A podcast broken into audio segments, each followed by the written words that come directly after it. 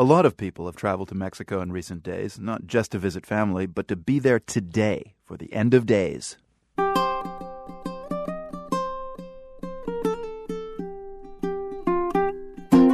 It's a winter solstice today here in the Northern Hemisphere. It's also a day that's generated a lot of buzz among historians and New Age spiritualists. They say an ancient Mayan calendar predicts the end of an era or possibly even a doomsday. So for our GeoQuiz, we're looking for the name of a famous Mayan site on Mexico's Yucatan Peninsula. It's where people have gathered around ceremonial fires near an ancient Mayan pyramid, blowing conch shells and generally bearing witness to the prophetic moment.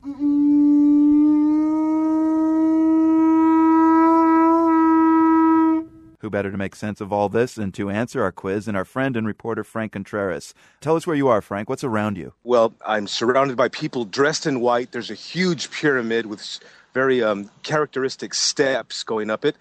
And uh, it's in the location called Chichen Itza. Chichen Itza, Yucatan, Mexico. Chichen Itza. Now, th- this site, uh, what's the significance of it for the uh, prophecy of doomsday today, the 21st of December? Well, this is one of the most important pyramid sites of the Mayan civilization.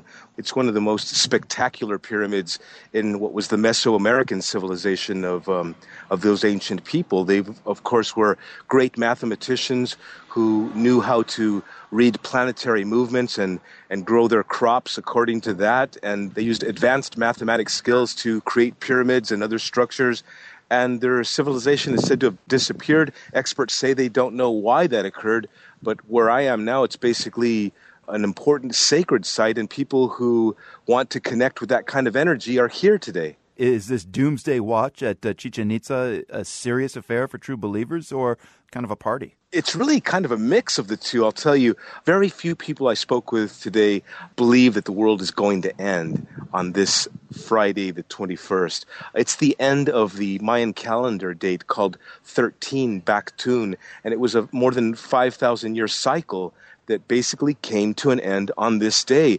Some people read that as meaning the end of time, that today it will all come crashing down. And but but scholars that I spoke with who are also here at the pyramid site today tell me that no, in fact, that's not the case. It's just the end of a cycle, and a new one will begin. And so uh, people here are, are really more in a celebratory mood, I would say. They're happy to be here. You see people doing meditations, raising incense.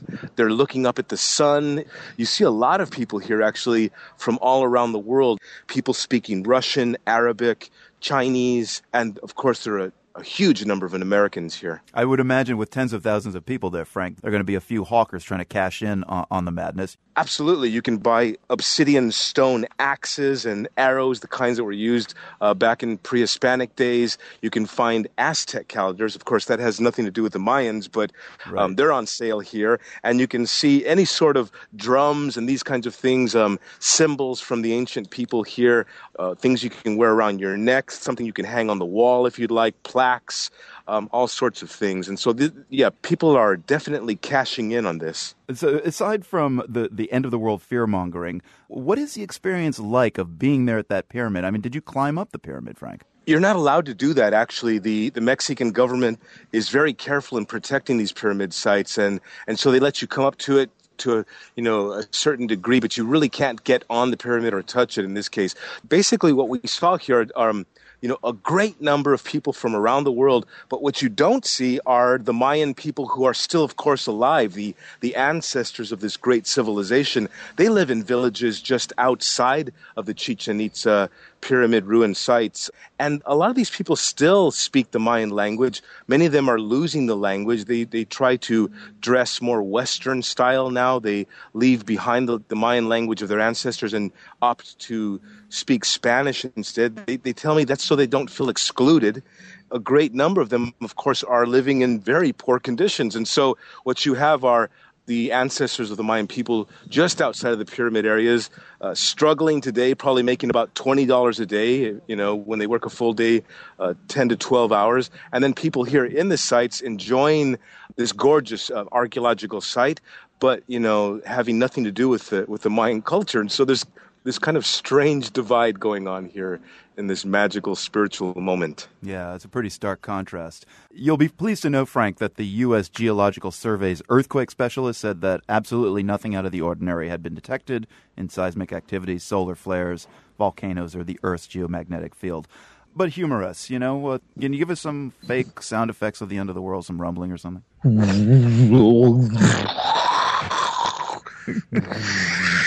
Very nice. Frank Contreras at the Mayan ruins of Chichen Itza, the answer to our geo quiz today. Always good to speak with you, Frank. Thanks a lot. Thank you, Marco. Bye. A lot of people in China were worried about the end of days prophecy. You can hear our story on China's apocalyptic fixation at theworld.org.